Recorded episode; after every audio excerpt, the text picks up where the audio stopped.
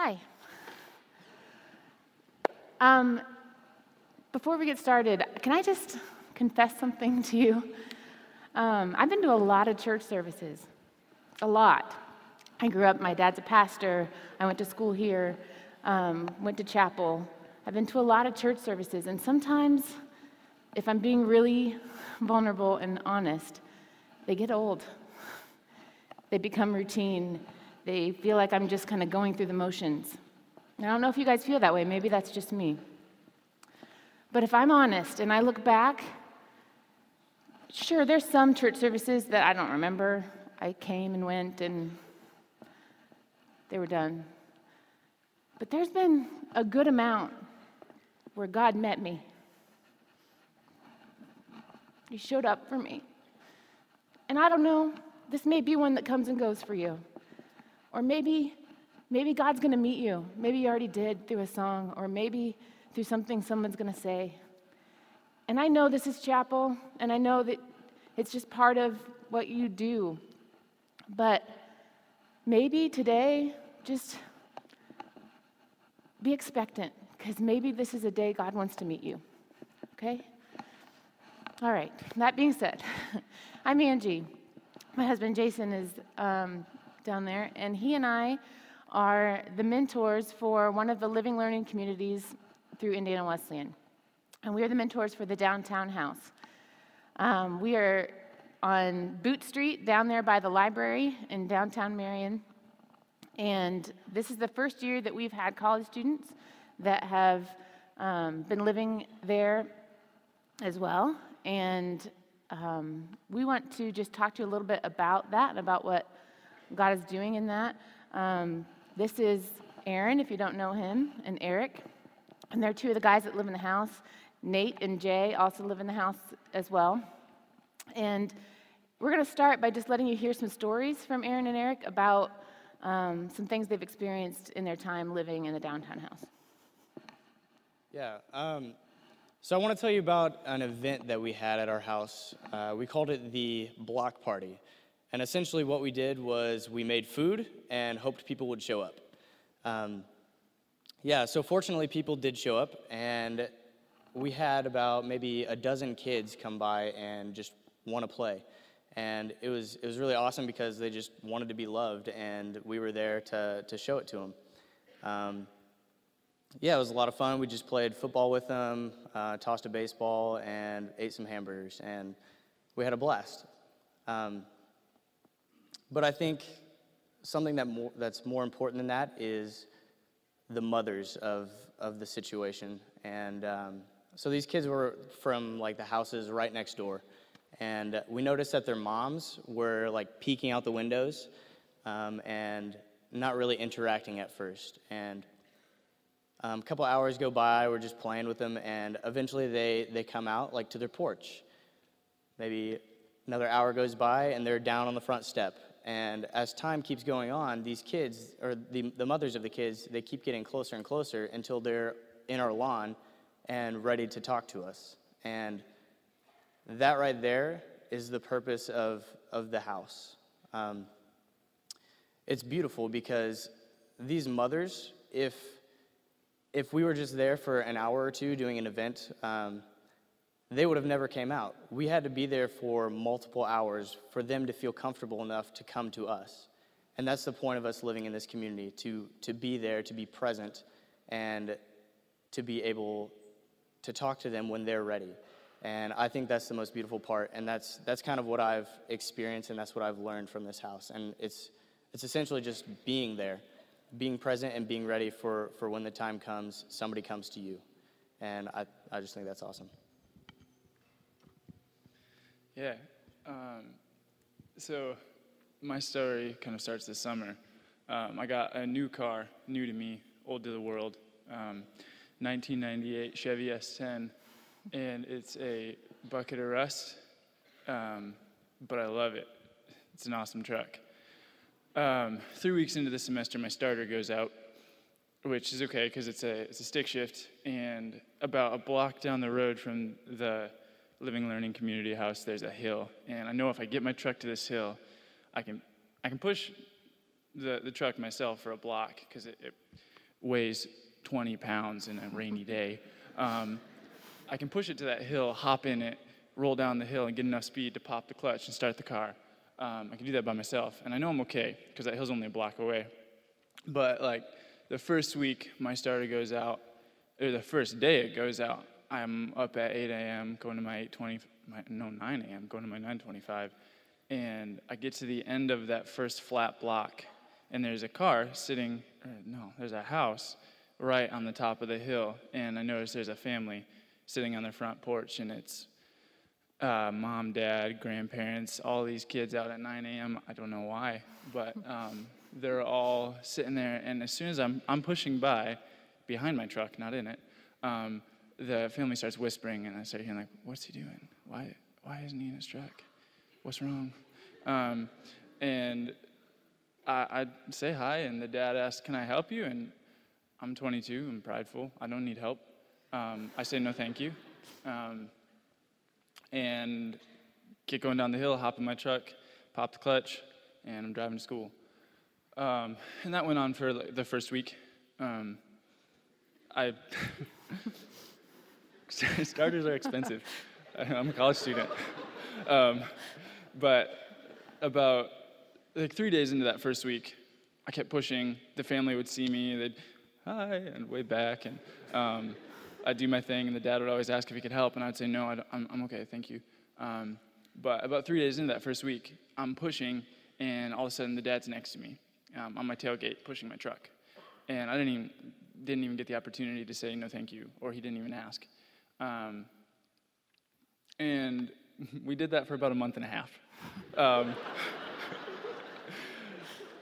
it, it, was really an incredible thing, that month and a half of not having a starter. Um, I don't know if you guys have been in Marion very much, but any street you're on in Marion, there's someone walking. So regardless of where I went, there would be someone there seeing me push my truck.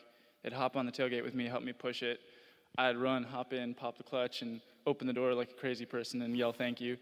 Um, but it was really beautiful, and we got to talk about it, like all the guys in the house and Jason and Angie, that um, we kind of came into downtown thinking like, we're Indiana Wesleyan, we're gonna we're gonna help out the community, and we're gonna do like, cool little things to like make our time like rich and beautiful. But I mean, I don't know if I've done anything for the community, but I've been shown grace and I've been loved and like I've noticed that community and like building relationships is a two-way street, even in service. So um, Marion has been able to love me a ton and um, pour into my life, and with that, like I really, I really like it. It's a good place to live. Yeah. Thanks, guys.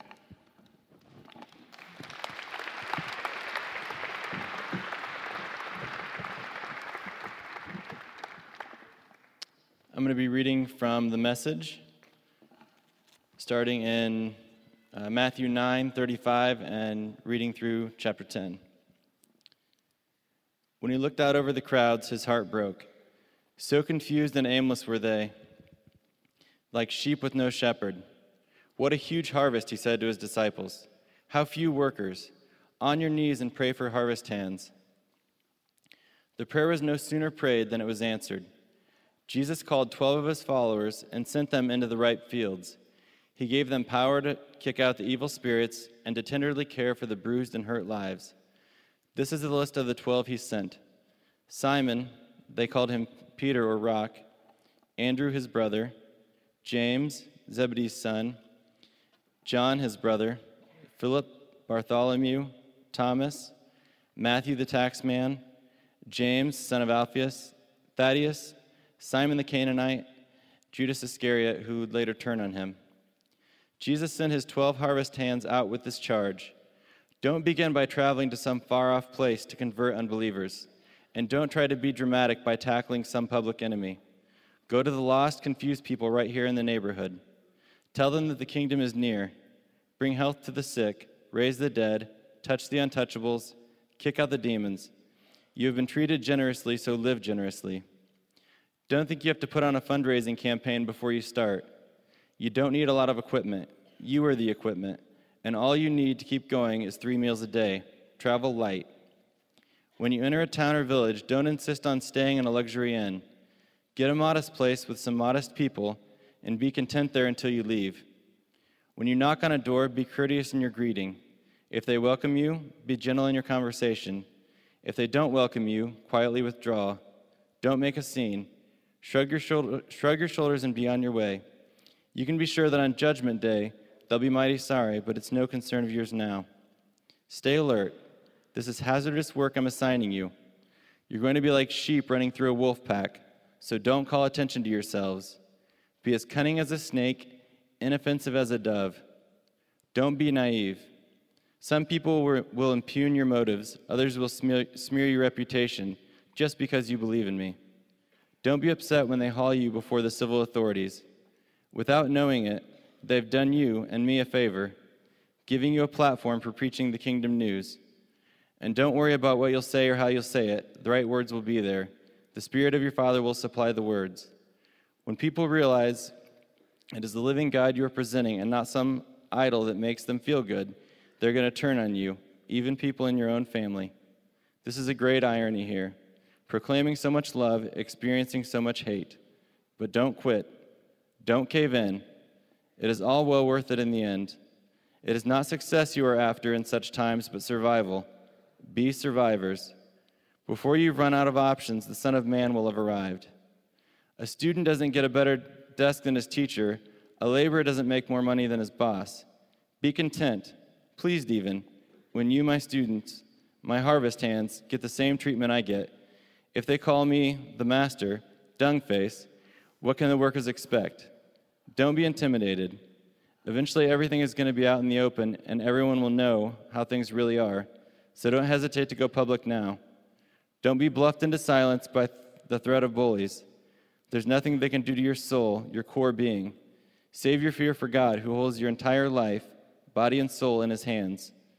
What's the price of a pet canary? Some loose change, right? And God cares what happens to it even more than you do. He pays even greater attention to you, down to the last detail, even numbering the hairs on your head.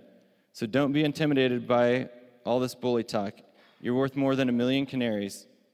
Stand up for me against world opinion, and I'll stand up for you before my Father in heaven. If you turn tail and run, do you think I'll cover for you? Don't think I've come to make life cozy. I've come to cut, make a sharp knife cut between father and son, daughter and mother, bride and mother in law.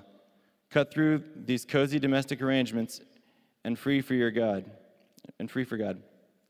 Well meaning family members can be your worst enemies. If you prefer father or mother over me, you don't deserve me. If you prefer son or daughter over me, you don't deserve me. If you go all the way with me through thick and thin, you, you don't, if you don't go all the way through me through thick and thin, you don't deserve me. If your first concern is to look after yourself, you'll never find yourself.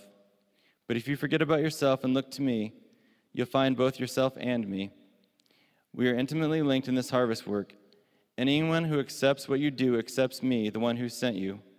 Anyone who accepts what I do accepts my Father who sent me. Accepting a messenger of God is as good as being God's messenger. Accepting someone's help is as good as giving someone help. This is a large work I've called you into, but don't be overwhelmed by it. It's best to start small. Give a cool cup of water to someone who is thirsty, for instance. The smallest act of giving or receiving makes you a true apprentice. You won't lose out on a thing.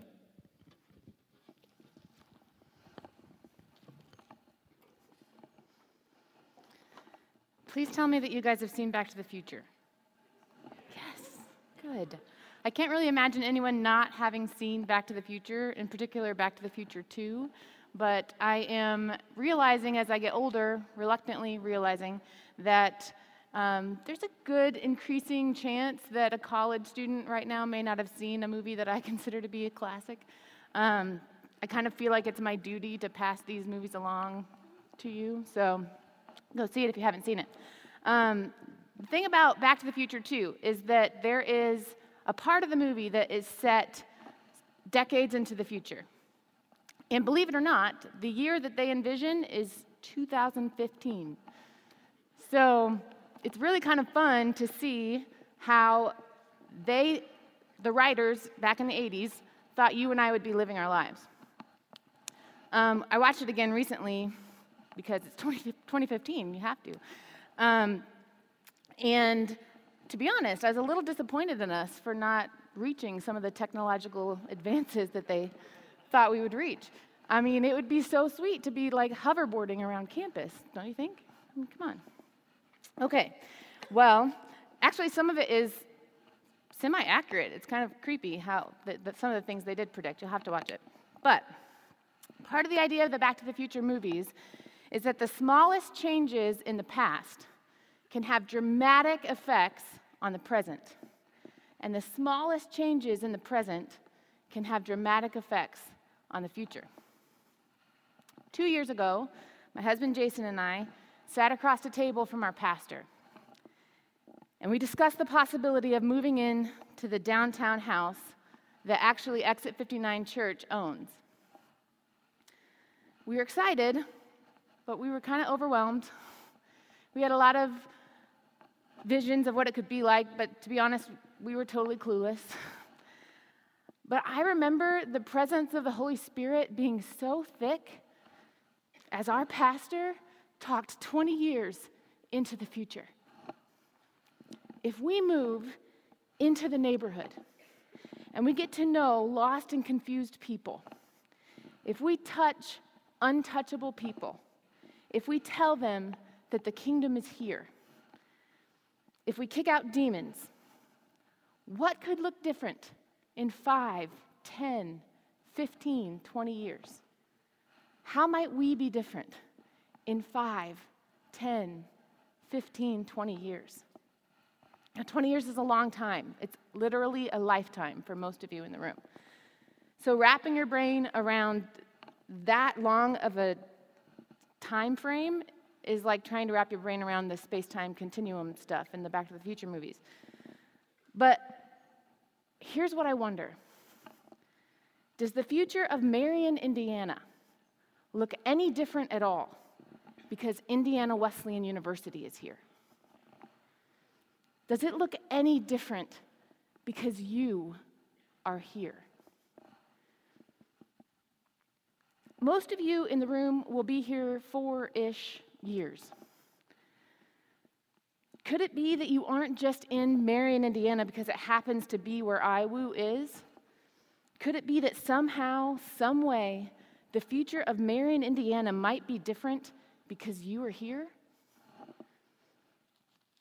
And what about you? Will you be changed and impacted by being here? I'm fairly confident you'll probably look back and talk about the ways that Indiana Wesleyan impacted you. But how might you be different if you allow Marion, Indiana, and the people who call this home to make a mark on your life? In Matthew 10, Jesus is sending out workers into the harvest field. He says, Don't begin by traveling to some far off place to convert unbelievers, and don't try to be dramatic by tackling some public enemy. Go to the lost and confused people right here in the neighborhood. Tell them the kingdom is here. Bring health to the sick, raise the dead, touch the untouchables, kick out the demons. You've been treated generously, so live generously.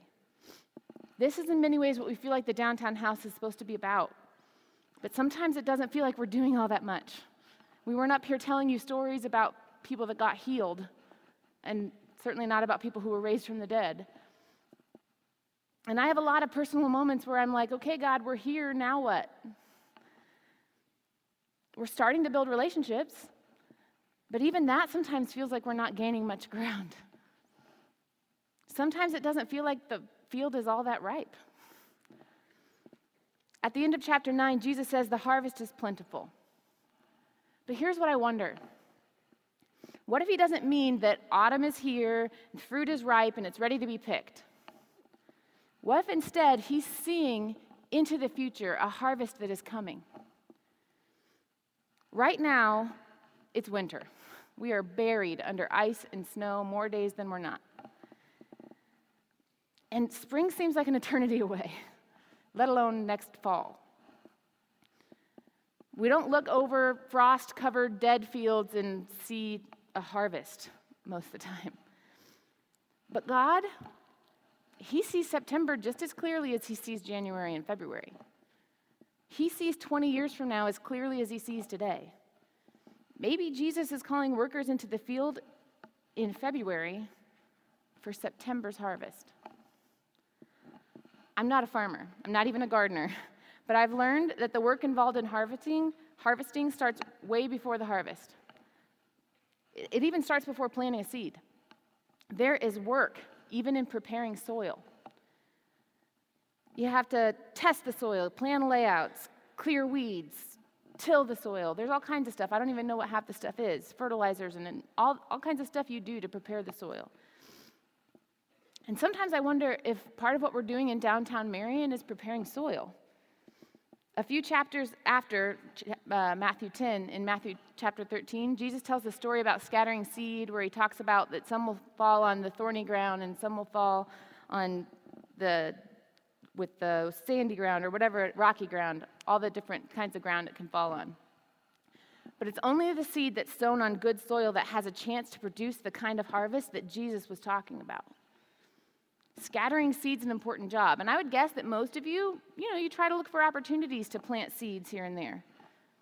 But changing and preparing soil, that takes time. It takes long term investment. I think that's some of what God's allowing us to be part of downtown. We get to join the Holy Spirit in the work of turning rocky, thorny soil into the kind of soil where seed can actually take root. So, how do we pre- prepare soil? If we follow the metaphor, then we need tools and tillers and fertilizers and all kinds of equipment. But in these verses, Jesus says, You're the equipment. Your life, your voice, your gifting, brought to life and set on fire by the Holy Spirit. And it's not just about what we say or how we're gifted. My husband and I were talking, and he had the insight that sometimes it's our messiness, our junk, our crap, if you will, that fertilizes the soil and prepares it. And it's being vulnerable and being in relationship with people and letting them see that. In reality, Jesus' instructions in this passage are pretty simple. He says, Get a modest place with some modest people and be content there. The downtown house, it's old and it's pretty, but it's, it's not fancy. It's pretty modest. And no offense, guys, but we're pretty modest people. Okay? We're not trained in urban ministry. We haven't researched it or studied it. We, we don't know what we're doing half the time.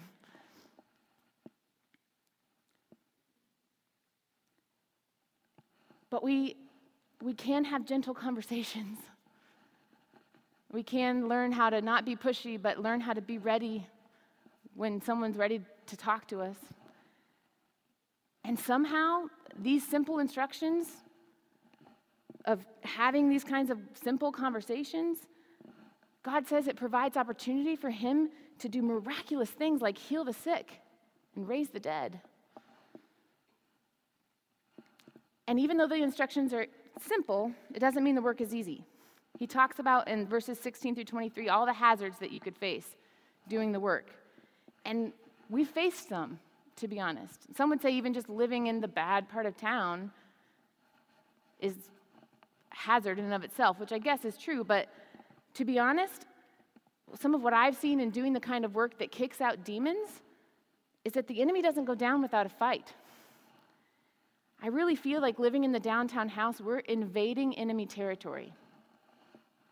He doesn't want to give up the ground. He's worked hard for generations to make sure that no seed planted in that soil will take root. And sometimes his fight's more obvious, and sometimes it's kind of subtle. It comes through things going wrong in the house or disunity in the community or of just us. It's sometimes things in our families or things that we're struggling with that feel like they're overwhelming. And sometimes it's so much that all we can kind of do is survive, which he talks about in these passages. Don't cave in. It's not, not success you're after in such times, but survival. But honestly, as ineffective as I feel sometimes at making any sort of impact, it is comforting to some extent to know that the enemy is as stirred up as he is over an old yellow house on Boot Street filled with college students. Towards the end of the passage, Jesus starts talking about some uncomfortable things, like cutting between family members and loving, don't love your family too much, and things I don't fully understand even after studying some of this. And I, exegetically speaking, won't do it justice. But there is something that I notice in these final verses. Jesus is getting really serious about our relationship with Him. He talks about acknowledging Him and putting Him first and receiving Him no matter the cost. And I don't think He does it for His own benefit. He's not insecure, He's not narcissistic. He simply knows we need Him. If moving into a neighborhood and building relationships and having conversations is going to heal the sick and raise the dead and drive out demons, if we're going to have any hope of surviving the enemy's schemes against us, we have to be connected to the vine. We have to be in- intimately connected to Christ. We have to have the Holy Spirit indwelling us and empowering us. Jesus is bringing the focus back to relationship with Him because He knows how important it is. So as you look 10, 5, 10, 15, 20 years into the future, maybe the smallest changes that you make now will have dramatic effects on Marion, Indiana. And maybe connecting with Marion, Indiana will have dramatic effects on you. In the final verses of chapter 10, the message kind of gives a different perspective on his final words, Jesus' final words to the 12. It says, accepting someone's help is as good as giving someone help. This large work I've called you, this is a large work I've called you into, but don't be overwhelmed by it. It's best to start small. Give a cool cup of water to someone who is thirsty, for instance. The smallest act of giving or receiving makes you the true apprentice. You won't lose out on a thing. These verses speak to a small act that can have a large impact, but they also speak to the idea that it isn't just giving that matters, it's also about receiving. It's being in mutual relationship, like Eric talked about, with people who may impact you as much as you impact them. I think that when God looks 20 years into the future, he does not just see the kingdom coming to fruition in the community and people of Marion, Indiana. I think that when God looks 20 years into the future, he also sees the kingdom bearing fruit in you. As we close, I want you to stop a minute and let these questions sink in as I ask them again. How is Marion, Indiana going to be different because Indiana Wesleyan University is here? How will it be different because you are here? How will you be different? Not just because of IWU, but, but because you live in Marion, Indiana.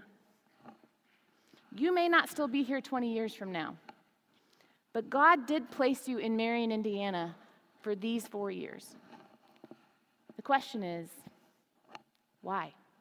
If any of you are uh, interested in finding out more, we'll be about the downtown house. We'll be uh, here for a few minutes after chapel, or you can talk to Melissa Sprock in student development.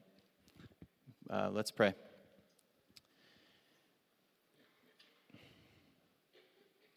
Jesus, we thank you for your word.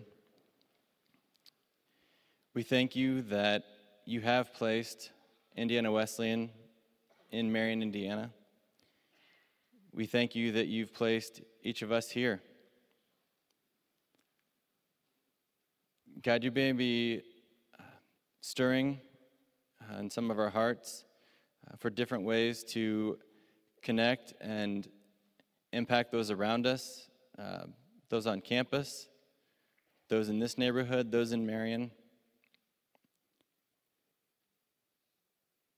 Jesus, I ask that you would continue to prompt us and guide us in what you have for us. We thank you for the message that has been brought. I ask that you would continue to send your spirit to speak to us and that we may have ears to hear. We thank you, and we love you, and we pray in the powerful name of Jesus. Amen.